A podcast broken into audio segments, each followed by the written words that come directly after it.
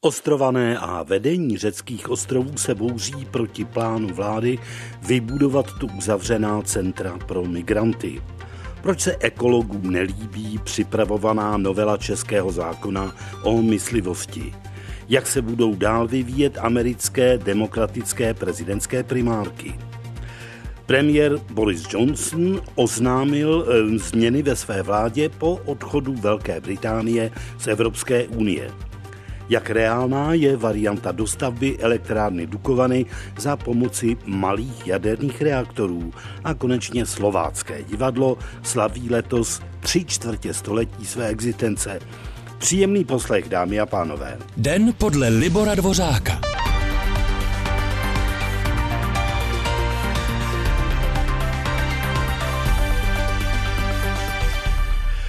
Ostrované a vedení řeckých ostrovů se bouří proti plánu vlády vybudovat zde uzavřená centra pro migranty. Místní zdroje každopádně nebudou vládě poskytnuty. Dnes ráno se před ministerstvem vnitra v Aténách konala demonstrace, jejímž smyslem bylo záměr vlády znemožnit.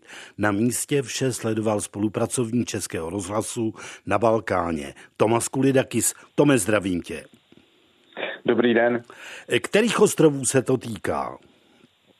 Týká se to pěti ostrovů ve Egejském moři, které jsou nejvíce zatížené migrací a to dlouhodobě už od roku 2015. To znamená ostrovů Lesbos, Samos, Leros, Chios, Kos. Co přesně by tam mělo být vybudováno a proč to vzbudilo takovou nevoli? Měla by tam být vybudovaná nová centra pro migranty, nové tábory pro migranty, které by tedy se měly lišit do těch stávajících. Zaprvé by měly být mnohem větší.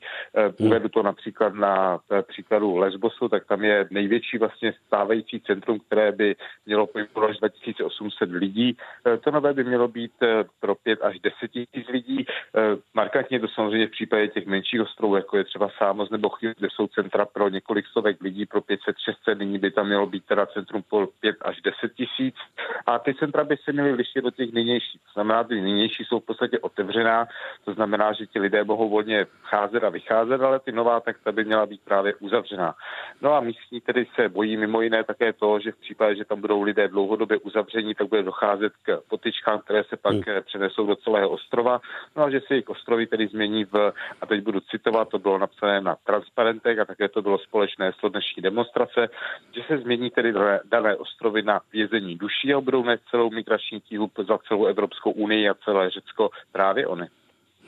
Jak se tomu ostrované hodlají bránit, myslím, kromě té dnešní ranní demonstrace, na které si byl? Uh, oni se rozhodli tedy už uh, včera a především zasedali místní rady a také uh, politické vedení celé egejské oblasti těch a rozhodli se, že tedy přeruší jakékoliv kontakty s řeckou vládou a hmm. jakoukoliv s řeckou vládou.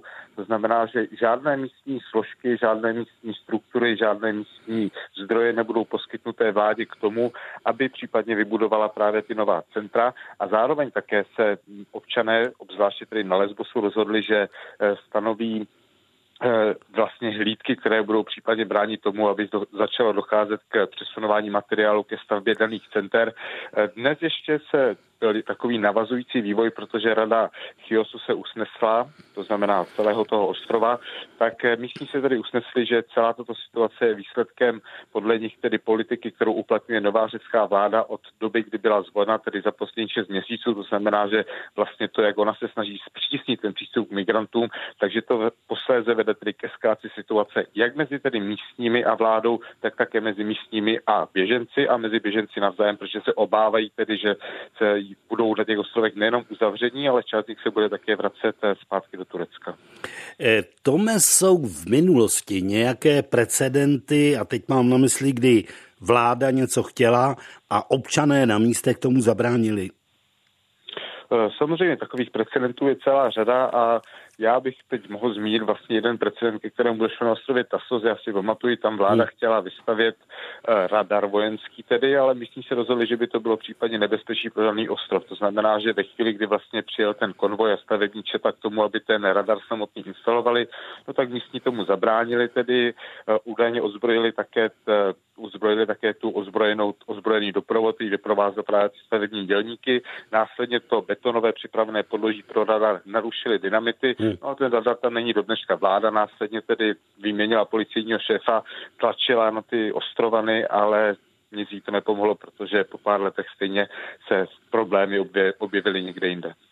Eh, to je asi poslední otázka. Do jaké míry Řecko v migrační otázce, tak říkajíc, eh, plní přání nebo dokonce úkol Unie a jak daleko až může zajít, zejména v případech, kdy jako tentokrát obyvatelstvo nesouhlasí?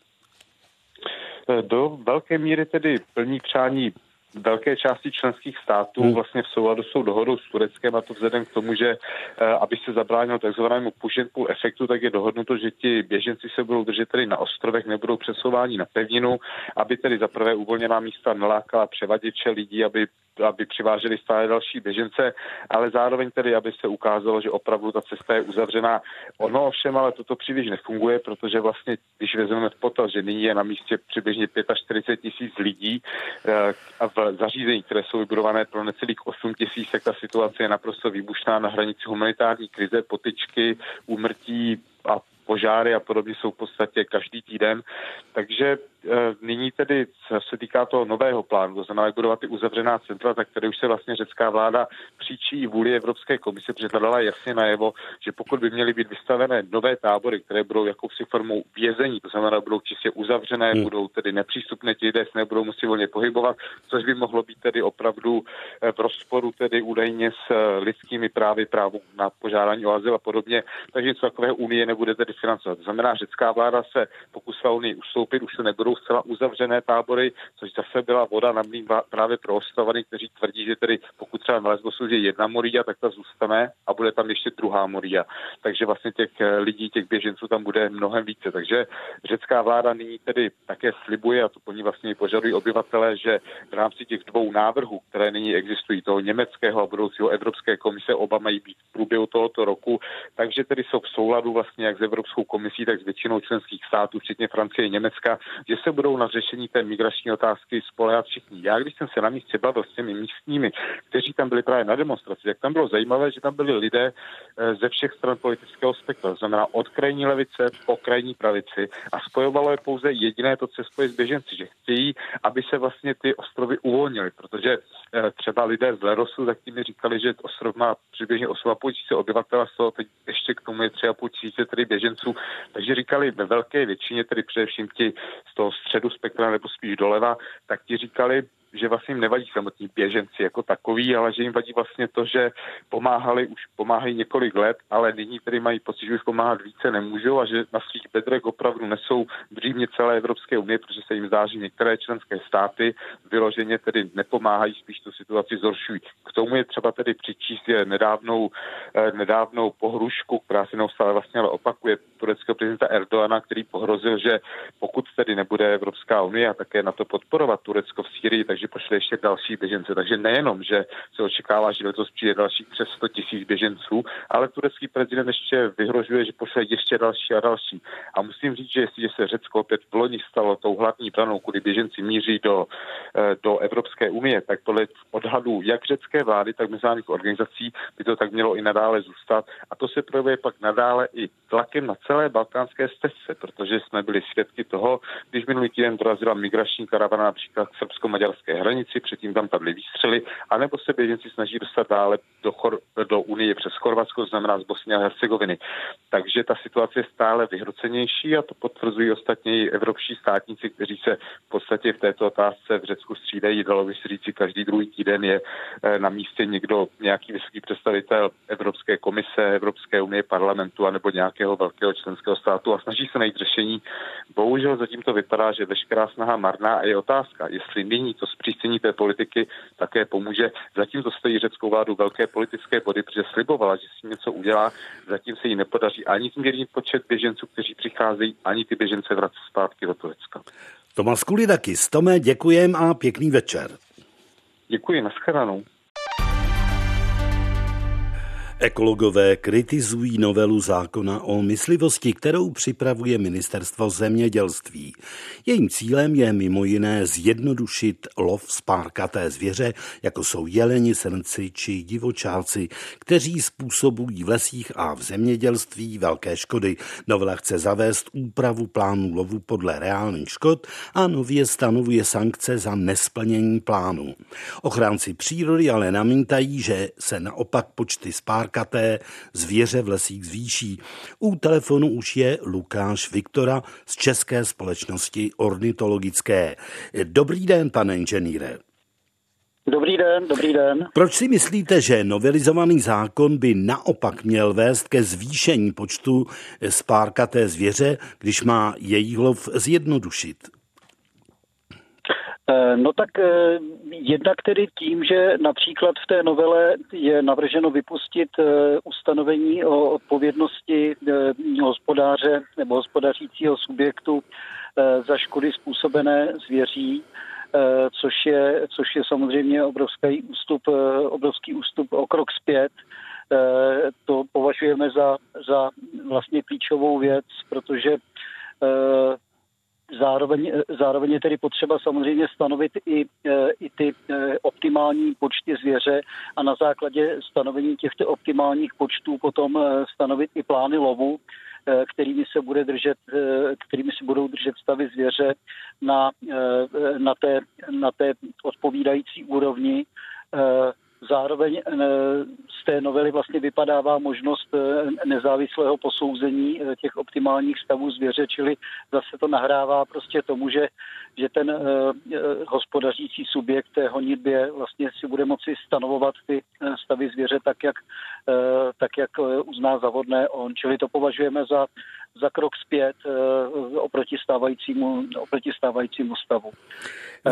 Ano, ano, jako je tam samozřejmě spousta jako dalších, dalších výhrad. E, jsme v období, kdy musíme vlastně ustát e, probíhající klimatickou změnu spojenou s dalšími negativními jevy a e, zvýšené stavy zvěře skutečně znamenají ohrožení, které jde přímo proti, proti jakýmkoliv plánům na obnovu lesů ve skladbě, která bude schopná prostě té klimatické změně odolávat. Co přemnožená spárkatá zvěř v lese způsobuje a co vy jako ornitologové navrhujete, abyste bránili také ptactvo? Eh, no tak samozřejmě ta zvěř způsobuje obrovské škody na, na těch nových výsadbách. Ať už se jedná tedy o eh, listnáče, anebo například o mladé jedle, protože vlastně jedle jako jehličnatý strom má vlastně šanci nám pomoci ustát tu klimatickou změnu, hmm. nahradit smrk prostě tam, kde, tam, kde ten smrk je nepůvodní, kam nepatří, tak tam ho může právě jedle zastoupit. Čili to je vlastně kontraproduktivní, pokud tedy jsou tu velké snahy obnovovat lesy e, s pomocí nové skladby dřevin odpovídající e, jaksi požadavkům a, a dlouhodobým cílům a proti tomu právě jdou zvýšené stavy, e, především teda té spárkaté zvěře. Co se týče ptáků, tak tam máme další zásadní, zásadní výhrady k té předložené novele a především tedy navrhujeme výjmout dva druhy kachen, konkrétně Poláka velkého hmm. a Poláka chocholačky ze seznamu lovné zvěře, protože se jedná o oba dva e, globálně ohrožené druhy, jejíž počty jsou setrvale klesající. Za posledních 23 let třeba u toho Poláka velkého klesla ta populace o více než jednu třetinu a přijde nám velmi jaksi paradoxní eh, ponechávat tyto dva druhy takzvané vodní pernaté zvěře eh, v situaci, kdy jsou, kdy jsou ohrožené. Stejně tak navrhujeme výjmout eh, zlobné zvěře takzvané nepůvodní a invazivní druhy, což může být jaksi protimluv, ale není to protimluv, protože eh, pokud je ta zvěř na seznamu, eh, pokud jsou ty druhy na seznamu lovné zvěře, pak tedy zároveň v jiných ustanoveních zákona o ně ten hospodář musí pečovat, aby se jim dobře dařilo, což je tedy samozřejmě nežádoucí stav, protože my se na, potřebujeme naopak těch nepůvodních a invazivních druhů zbavovat.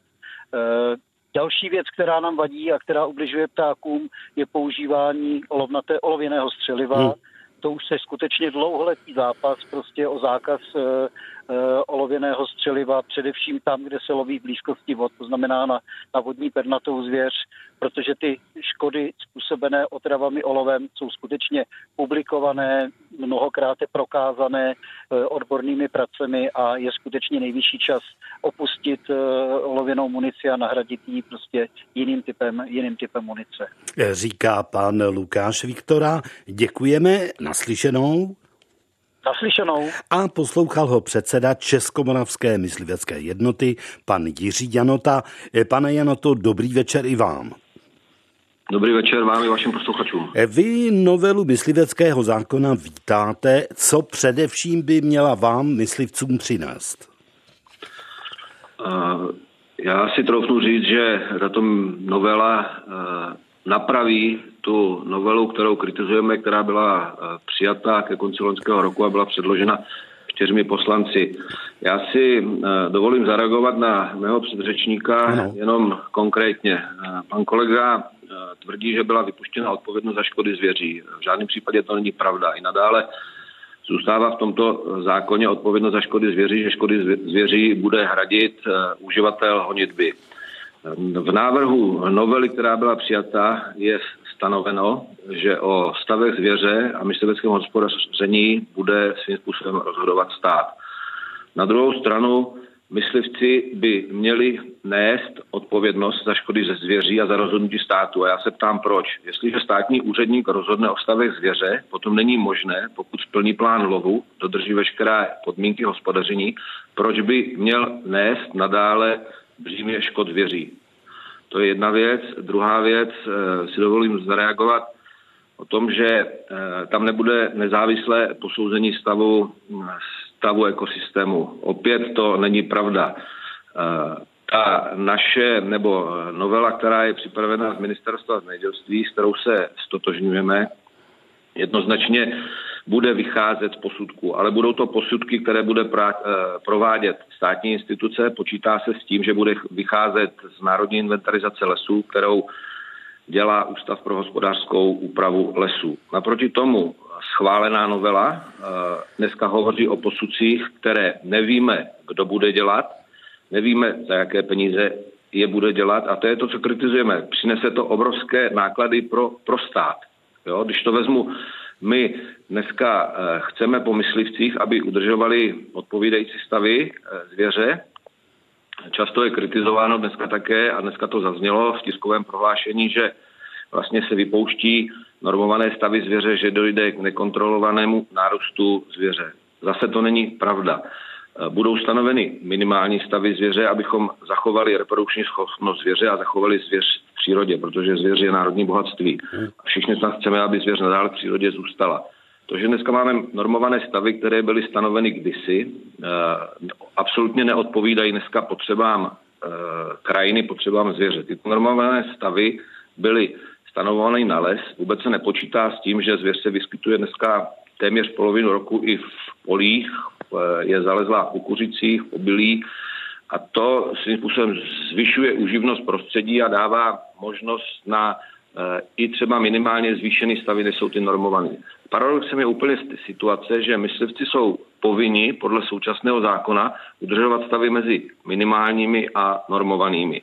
V případě, že překročí normované stavy, myslivci dostávají pokutu. Hmm. No to jsme se dostali do situace samozřejmě, že ti myslivci, proč by to přiznali, i když by to chtěli přiznat, a když to přiznají, dostanou pokutu. Proto navrhujeme, aby normované stavy vůbec vypadly a opravdu plánování mysliveckého hospodaření, plánování eh, stavu zvěře byly na eh, dohodě držitele a uživatele honitby a aby v případě jejich nedohody do hory vstoupil stát prostřednictvím státních úředníků a ty by nadefinovali tyto stavy. Nedokážu si vůbec představit, že přijatá novela ke konci roku bude, bude rozhodovat o tom, že státní úředník by to měl stanovovat. Dobře, stanoví to v nějakém správním řízení, potom dojde k tomu, že pokud to těm myslitelům nebude vyhovovat, tak se odvolají. Odvolacím orgánem bude krajský úřad a všechno to neskutečně zatíží stát, tady ty věci. To je věc, která nám vadí na té novele. Je to zkrátka hodně komplikované. To byl předseda Českomoravské myslivěcké jednoty, pan Jiří Janota. Děkujeme a pěkný večer přeji. Taky děkuji, naschledanou. Posloucháte Den podle Libora Dvořáka. Výběr událostí s nezaměnitelným rukopisem. Premiéra od pondělí do pátku po 17. hodině na Plusu.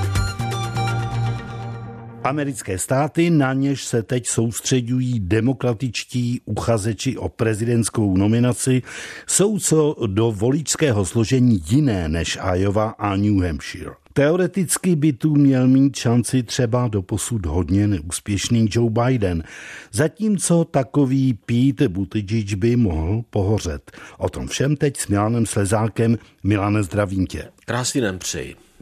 Začněme Johnem Bidenem. Čemu připisuješ jeho dosavadní neúspěchy, protože jinak se to zatím páté místo v žebříčku demokratických kandidátů označit nedá a předtím čtvrté v Ajově. No já si myslím, když jsem tak o tom hodně přemýšlel, že to může být kombinací několika faktorů. Za prvé přece jenom ten vyšší věk, ale to nechám stranou, k tomu bych se rád vrátil odpovědi na jinou otázku. Ale musíme si uvědomit, že demokratická strana je rozdělená, ostře rozdělená. A že na tom pomyslném postu, o který se bojuje mezi středovými demokraty, kteří by chtěli získat demokratickou nominaci na prezidenta, je těch lidí více, nejenom Joe Biden. A ono se to ještě nepročistilo, čili minimálně tři lidé z tohoto křídla strany, nepočítám-li Michaela Bloomberga, zůstávají stále ve hře. A je pravda, že Joe Bidenovi sice stále ještě nahrávají ty celostátní průzkumy, se také hned dostanu. Ale e, také je pravda, že po těch dvou neúspěších a jinak se to, jak skončil v Iově a v New Hampshire, opravdu nazvat nedá, e, vedou k tomu, že jeho podpora e, upadá i v těch státech a u těch politických skupin, které a kteří mu předtím vyjadřovali podporu. A pak tady jistě hraje svoji úlohu ještě to, že Joe Biden přece jenom má tu, tu Ukrajina Gate takzvanou za sebou a i když všechny přesvědčuje, že je nevinný, tak přece jenom jsou tam určité okolnosti hmm. té kauzy, které by mohly přesvědčit jeho potenciální voliče, že Bidena přece jenom raději nevolit. A naopak, proč je zatím tak výrazný Pete Buttigieg? Já myslím, že to dáno tím, že je to neokoukaná tvář. Vždyť si vzpomeň, a mě docela výrazně připomíná Baracka Obamu, když eh, jako relativně neznámý senátor eh, vítězil právě v těch primárkách amerických před eh, časem je to tvář neokoukaná, přinášející, kdybych si měl vypůjčit kliše, svěží vítr do těch stojatých demokratických vod. Ale na druhou stranu je pravda, že může se ukázat jeho slabost v těch následujících státech, protože přece jenom Iowa a New Hampshire nejsou typickými americkými státy. A o tom také mnohokrát mluvil Joe Biden, když říkal, že eh, Buttigieg není eh, muž pro americké menšiny. Hmm. Joe Biden si totiž hodně slibuje od podpory Eh, amerických eh, černochů a latinoameričanů. Byl to vždycky kandidát, který se honosil tím, že mu rozumějí dělníci, takzvané ty modré límečky a eh, právě mezi afroameričany a mezi latinoameričany je hodně dělníků. Otázka je, zda mu ta sázka vyjde, protože, jak už jsem řekl, ty jeho neúspěchy počáteční mohou přesvědčit spoustu voličů, kteří by se k němu jinak přiklonili, že to není úplně ten nejvhodnější kandidát. A ještě proti němu hraje to, že ta strana je tak rozdělená, jak už jsem o tom mluvil. Eh, Milane, není handicapem takových kandidátů, jako je Sanders nebo Biden, jejich dosti vysoký věk? Ano, na to už jsem, na to už jsem narazil, ano. ale právě když si vezmeš, že Bidenovi je o rok méně než Sandersovi, ale u Sandersa to handicap nebyl, když v New Hampshire eh, vyhrál a předtím v Iově skončil na druhém místě, hmm. konec konců eh, Donald Trump také není úplně nejsvěžejší mladík a ten věk se kdysi také vyčítal Ronaldovi Reaganovi, když kandidoval na prezidenta a ukázalo se, že to není rozhodující faktor. Ostatně to už dnes vědí mnohé firmy, které kdysi se bránili brát starší pracovníky, ale nakonec přišli na to, že nejlepší je pracovní tým složený ze zkušených lidí nebo starších, kteří nejsou tak dynamičtí a z těch dynamičtějších mladých, který zase, kteří zase nemají ty zkušenosti. Takže já bych ten věk neviděl jako rozhodující faktor u Joe Bidena, i když na druhou stranu je samozřejmě znát, že už to není tak dynamický politik jako Pít, třeba P.T. Budečeč, hmm, už jsme o tom hmm, mluvili, hmm. protože z něj ta mladistá energie eh, přímo srší. A zapomněl jsem dodat ještě u Bidena jednu v přitěžující okolnost. To, co je na druhou stranu právě jeho velká výhoda. On může neustále voličům říkat, já mám zkušenosti z vysoké politiky, podívejte se právě na Pítio Budžeče vše v dobrém, ale to byl jenom starosta malého města, jenomže pro mnoho voličů amerických je ta zkušenost americké vysoké politiky přitěžující okolností, protože ti by si přáli americkou politiku zvolit a byli to právě tito voliči, tento typ voličů, kteří se rozhodl pro Donalda Trumpa, pomohl mu do Bílého domu a je to tento typ voličů, kteří dnes stojí za Berním Sandersem, a, a nebo třeba za Elizabeth Warrenovou.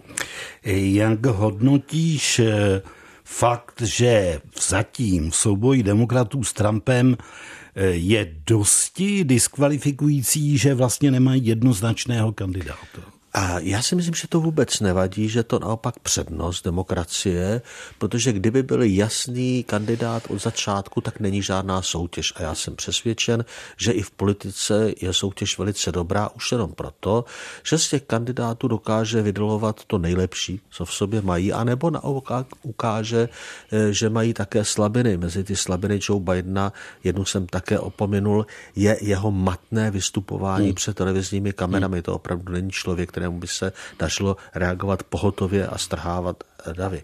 Takže já si myslím, že je to velice dobře a to, že takový člověk není znám hned od začátku, ještě vůbec neznamená, že na konci nebude mít velké šance. Vzpomeňme si na minulé prezidentské volby, kdo by býval řekl na začátku eh, primárek, volební kampaně, že ten, kdo nakonec u republikánů vyhraje, bude Donald Trump. To bylo překvapení pro všechny a máme-li věřit i eh, jedné z těch knih, které detailněji popisovaly jeho nástup do politického života, tak to bylo velké překvapení i pro něj, že nakonec vyhrál. Na to navážu poslední otázkou pro kolegu Milana Slezáka. Myslíš si, že ty demokratické primárky nakonec mohou vygenerovat člověka, který bude schopen se Donaldu Trumpovi postavit. Ano, o tom svědčí mnohé průzkumy veřejného mínění, podle níž, alespoň to platilo do nedávné doby, že Donalda Trumpa by eh, byli za určitých okolností eh, schopni porazit hned tři, či dokonce čtyři ti, eh, ti představitelé demokratů, kteří v těch průzkumech veřejného mínění vedli. A Tady je právě slabost Bernieho Sanderse, protože většina těch průzkumů veřejného mínění z poslední doby ukazuje, že zatímco v těch státech, v níž dosud exceloval, to měl dobré, tak kdyby se postavil vůči Donaldu Trumpovi, tak zřejmě by ho výrazně diskvalifikoval fakt, že řada Američanů, a to právě i mezi těmi nerozhodnutými voliči, nezávislými voliči, ho považuje za jakéhosi nebezpečného politického experimentátora. A už jen proto by se přiklonili k Donaldu Trumpovi, byť ho třeba jinak nemají příliš v lásce. Říká zahraničně politický komentátor Českého rozhlasu Milan Slezák. Milané, děkuji a pěkný děkuji večer. Děkuji za pozvání, hezký večer. Britský premiér Boris Johnson dnes v Londýně představil nové složení svého kabinetu, možná spíše obnovené. Ten by měl přesněji odpovídat nové situaci, kdy se v závěru minulého měsíce naplnil brexitový plán a Velká Británie vystoupila z Evropské unie. U telefonu už je spolupracovník Českého rozhlasu v Londýně Jan Jun. Honzo, zdravím tě. Dobré odpoledne, zdravím z Londýna. Začněme přirozeně tím, jaké ty změny konkrétně jsou, po případě, jak jsem koukal do agenturních textů, co je největším překvapením. Oh, tak to překvapení tam je, ano. Eh, ale také jsou tam očekávané eh, přesuny nebo očekávané, abych to nazval lidově kopance. No tak například z odcházejících ministrů, tedy kteří byli rezignováni, abych tak řekl, tak je to například Julian Smith, mm-hmm. ministr pro severní Irsko, Andrea Lecomová, zarputilá brexitářka a ministrně pro podnikání, Esther McVeyová, ministrně stavebnictví, Teleza Villiersová, ministrně pro životní prostředí, Jeffrey Cox eh, jako generální prokurátor a tak dále, tak dále. Pak je tam celá řada eh, eh, náměstků, ministrů vyměněna a podobně. Ovšem největší bomba tohoto celého škatule hejbejte se, která prý nebyla vůbec očekávána, tak je náhlá rezignace tedy ministra financí Sajida Javid bída. Mm-hmm. E, úplně náhla už i proto, že když tedy jeho rychle jmenovaný nástupce e, Rishi Sunak e,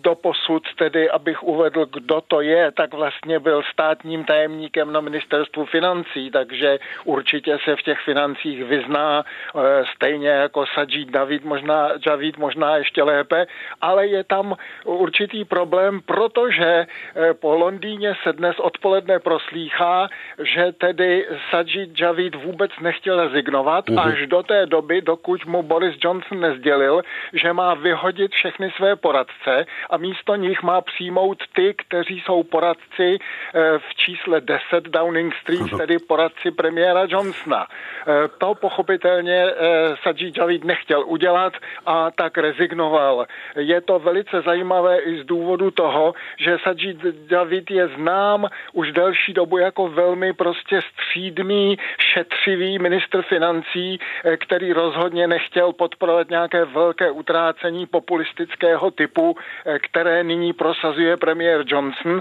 Zatímco se zdá, že možná eh, Richie Sunak bude tuto politiku podporovat, ale rozhodně tedy z toho vychází, že on bude tedy naslouchat v uvozovkách hlavnímu poradci premiéra Johnsona, panu neslavně známému Cummingsovi, s kterým prý už dlouhou dobu byli nepřátelé se Sajidem Javidem. Takže to je to největší překvapení eh, dnešního eh, přesunu, který ještě úplně neskončil, protože ještě pokračují další jmenování, například ten známý Jacob Rees-Mogg eh, prý zůstane na svém místě, to znamená jako konzervativní vůdce ve sněmovně, zatímco takovým trošku zajímavým jmenováním je Brandon Lewis, který byl donedávna ještě za premiérky Mayové předsedou konzervativní strany, tak nyní byl jmenován do funkce severoirského ministra, což je dost pozoruhodné, protože on je znám jako jednak tvrdý brexitář a jednak tedy všeobecně eh, tvrdý ministr, takže možná ta irská otázka nyní nabide při tom vyjednávání eh, trošku jiné dimenze a možná, že Británie bude najednou eh, méně ústuplivá nebo méně, abych tak řekl, náchylná eh, k nějaké shodě. Navážu na to, co si právě řekl hm, Honzo. Boris Johnson nejednou prohlásil, že on má jinou představu o vztazích s Uní, než měla jeho předchůdkyně paní Theresa Mayová. Eh, v čem je jiná a v čem už po případě byla nastolena? Je jiná především v tom, že Británie dnes už tedy není členem Evropské unie, i když do konce tohoto roku tedy zůstává eh, v těch dvou významných eh, unijních, eh, abych tak řekl, seskupeních nebo organizacích, tedy pochopitelně je to tedy ten jednotný trh a je to celní unie.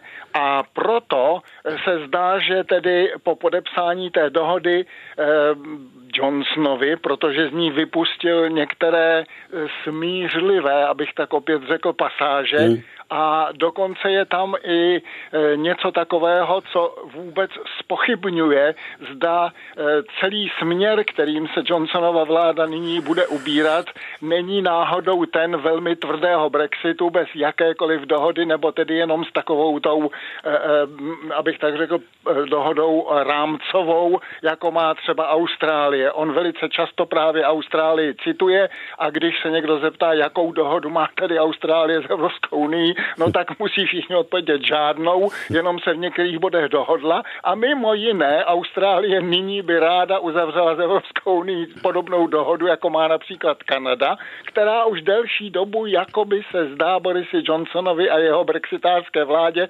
příliš nevoní. Takže a tam je také ta velmi důležitá otázka e, té koordinace e, zákonodárství Británie po odchodu z Unie a zákonodárství hlavně tedy toho obchodního e, Británie. A Johnson otevřeně hovoří, že nehodlá pokračovat v tom sehrávání těch dvou systémů zákonodárství, protože prý to bude jeho vládě bránit v dohodách jinde, například se spojenými státy, podstrženo, podstrženo, anebo tedy se, s dalšími zeměmi. Je tam trochu problém, protože Británie má e, s jinými zeměmi mimo Evropskou unii asi ze 60 má podepsány dohody přes Evropskou unii, tak to znamená, že i ty dohody s těmi 60 zeměmi a najednou se Spojenými státy a najednou ještě s tou Evropskou unii do konce tohoto roku eh, najednou eh, vyjednávat a Britové, co vím, tak nemají tolik odborníků, aby to všechno stihli najednou.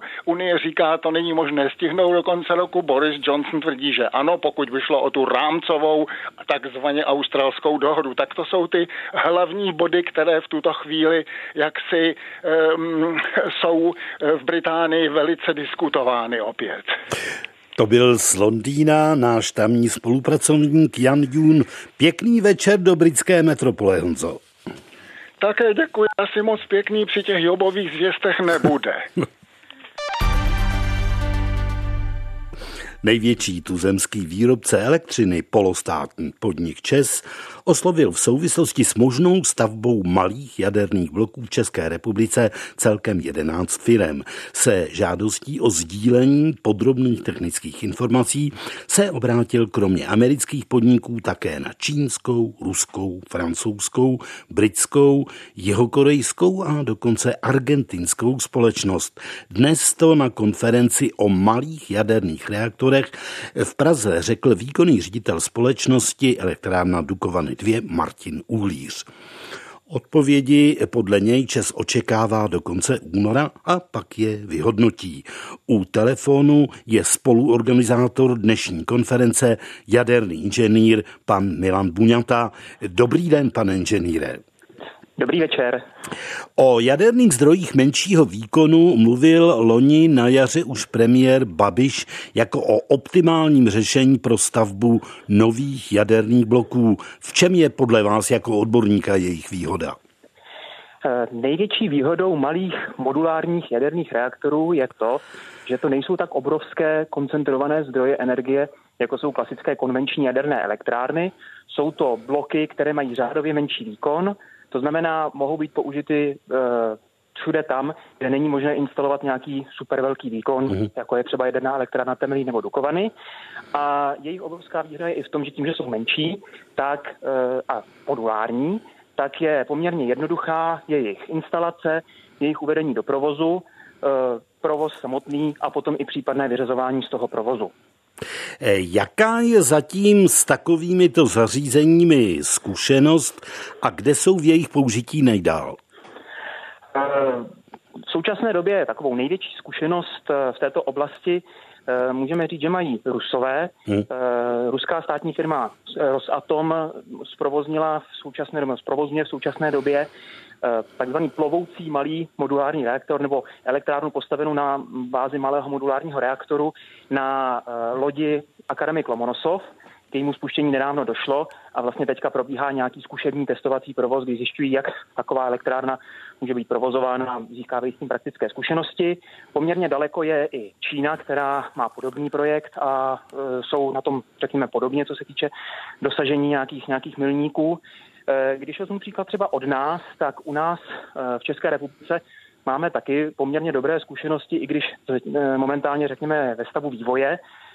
Vy jste zmiňoval ČES, Ceřiná společnost firmy ČES, společnost Centrum výzkumu Řeš, mm-hmm. získala letos patent na malý modulární reaktor, opravdu malý, který má výkon elektrický, řekněme, do 10 MW, což je vlastně jedna setina, jedno procento například výkonu jednoho reaktoru na elektrárně Temelín. Mm-hmm. Takže je to opravdu malinkatý reaktor, který například může sloužit jako, řekněme, záložní zdroj, tam, kde je potřeba uh, mít nějaké zálohování nebo jako zdroj v nějakých lokalitách, kam by se klasický nějaký zdroj energie špatně dopravoval, třeba v nějakých odlehlých uh, průmyslových komplexech a tak dál.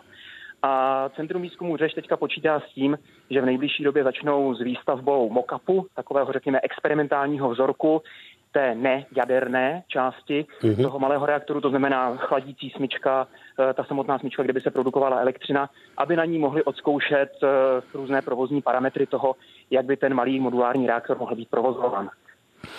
Pane inženýre, vysvětle nám lajkům, jak se takový malý jaderný reaktor liší od toho běžného, dejme tomu temelínského, jak jste o tom teďka mluvil. Tak, za prvé je to opravdu velikostí, to znamená fyzicky, když by se si je postavili vedle sebe, tak ten malý reaktor bude menší. Bude, když to vezmeme, že velký temelínský reaktor, tak kdo jel někdy okolo, ví, jak velké jsou ty budovy, ví, jak uh, obrovský komplex to je.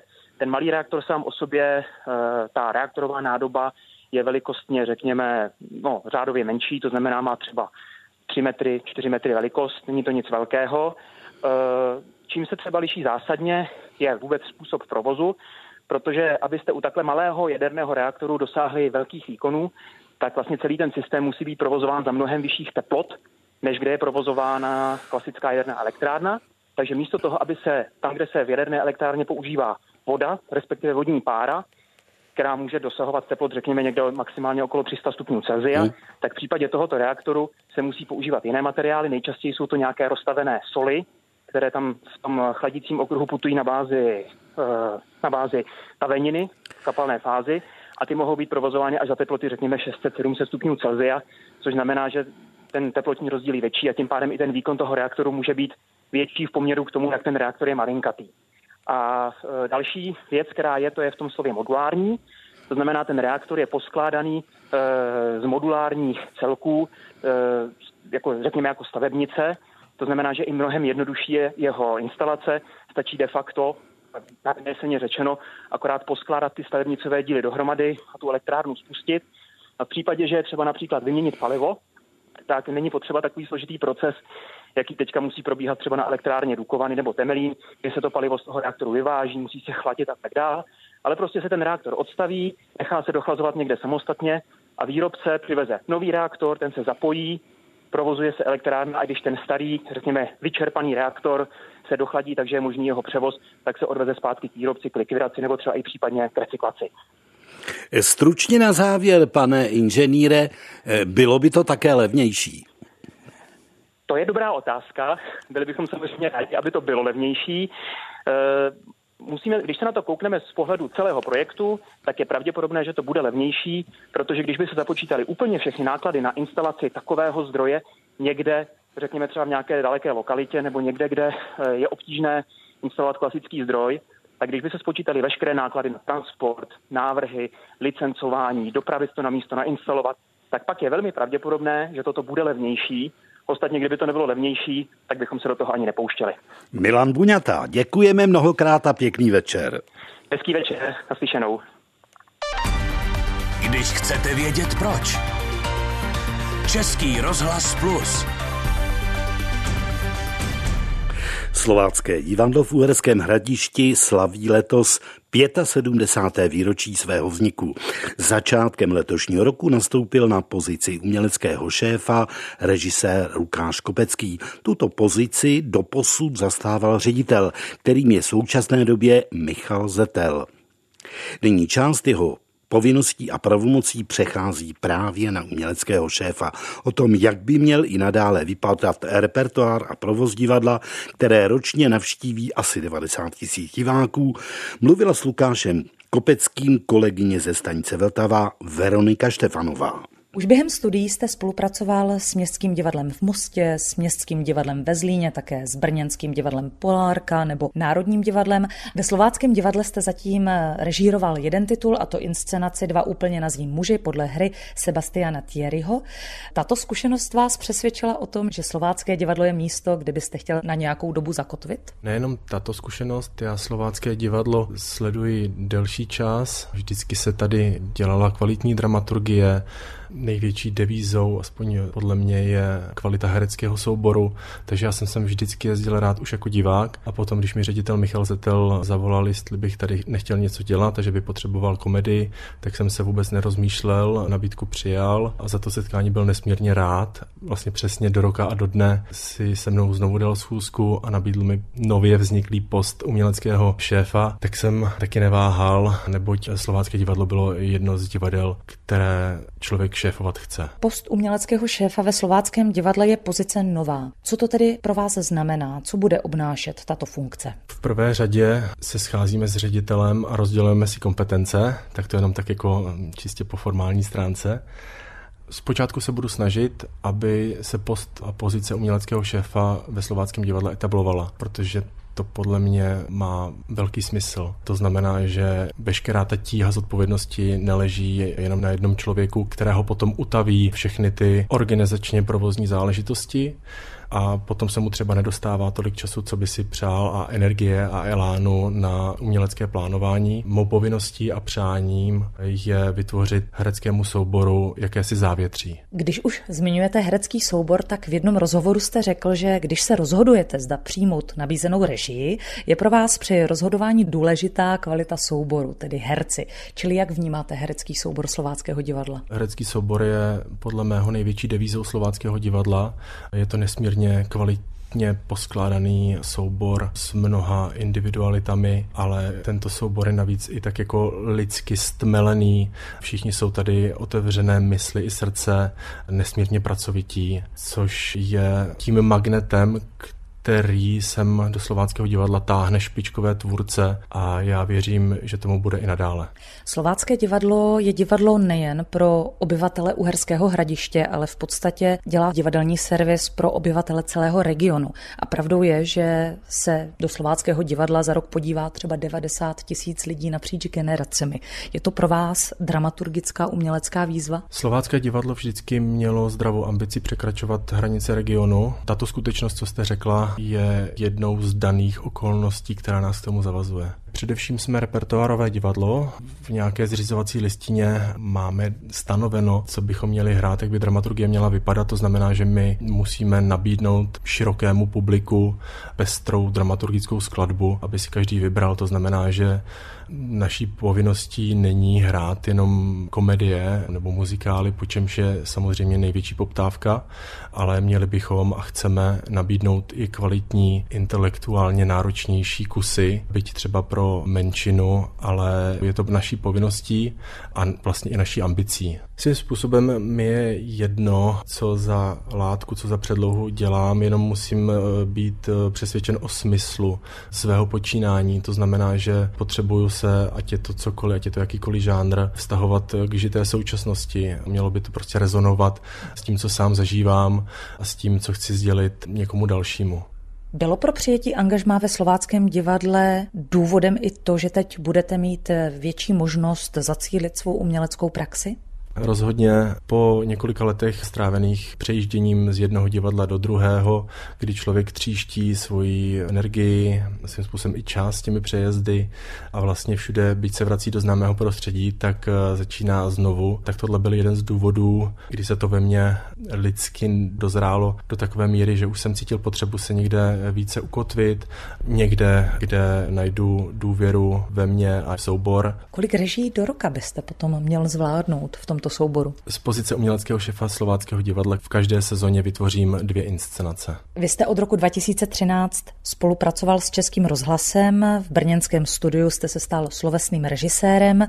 Zůstanete rozhlasu věrný i nadále? V rozhlasové práci chci i nadále pokračovat protože mě stále lidsky i profesně nesmírně rozvíjí. Teď třeba jsme dokončili 15-dílnou četbu na pokračování z knihy Kurta Voneguta Matka noc a chystáme třeba i Milence od Dirasové a další pěkné věci, které třeba člověk na divadle nemá šanci vůbec uskutečnit, dostat se k ním, nasadit to na repertoár. Takže tohle to mi furt rozšiřuje obzory a je to zase jako jiná tvůrčí činnost, která člověka posouvá i profesně. Lukáš Kopecký, nový umělecký šéf Slováckého divadla v Uherském hradišti. To je vše. Dobrý večer, dámy a pánové.